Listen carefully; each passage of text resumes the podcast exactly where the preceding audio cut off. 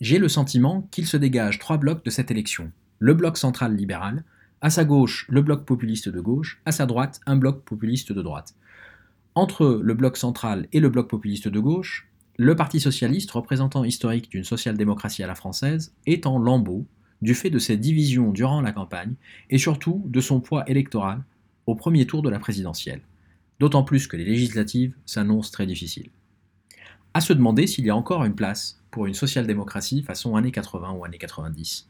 Cet espace sera d'autant plus réduit que Macron, potentiellement, pourra avant ou après les législatives réussir à attirer à lui une partie du PS.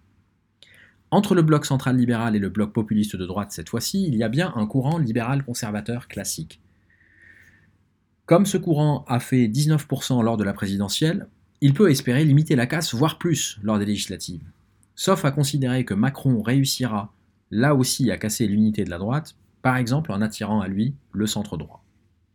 Il est donc possible qu'on soit, entré, dimanche dernier de plein pied dans une reconfiguration du paysage politique français, qui n'exclut pas complètement le clivage gauche-droite, mais qui y ajoute une dimension extrêmement importante, celle du haut et du bas.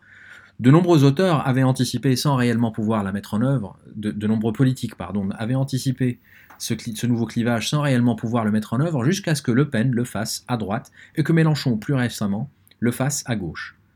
Chirac lui-même avait tenté l'aventure haut-bas avec sa fameuse fracture sociale pour se débarrasser de Balladur avec succès.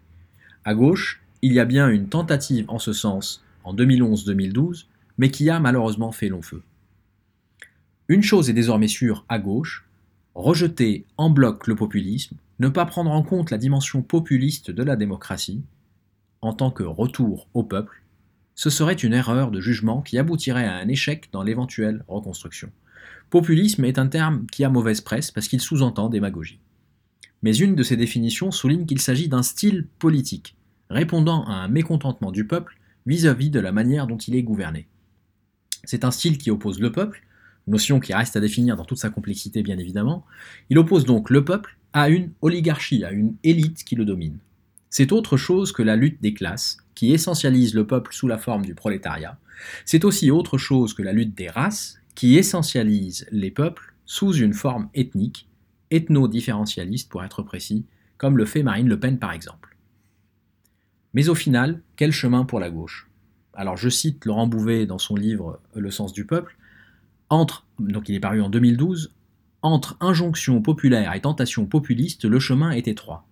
C'est pourtant celui de la démocratie, dès lors qu'elle est prise au sérieux, et non confisquée par ses élites de toutes sortes, au risque de leur condamnation sans discernement, celle dans laquelle réussissent si bien les populistes justement. Ce chemin, c'est celui que la gauche française devra emprunter si elle veut non pas simplement gagner à nouveau l'élection présidentielle, donc il parle bien de l'élection présidentielle de 2012, non pas seulement gagner l'élection présidentielle, mais gouverner dans la durée. Et on voit ce que ça donne, le gouvernement dans la durée. Ne pas se contenter de l'apparence et des attributs du pouvoir, mais l'exercer réellement. Elle doit pour cela retrouver, suivre et éprouver à nouveau le sens du peuple selon le mot de Michelet. Sans cela, elle ne pourra ni prétendre au pouvoir, ni être elle-même. Fin de la citation. Reste donc à savoir ce que la gauche d'aujourd'hui deviendra demain.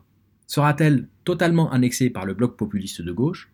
Sera-t-elle capable de se créer un espace entre ce bloc et le bloc central libéral? Sera-t-elle enfin capable de se reconstruire sur les éventuels décombres du bloc populiste de gauche suite à son hypothétique échec aux législatives? Les élections législatives, justement, et leurs résultats apporteront un début de réponse à ces questions.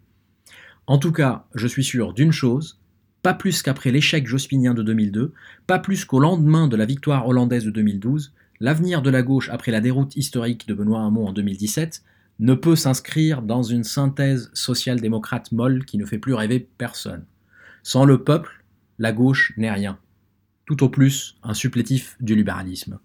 Sans le peuple, la gauche n'est rien.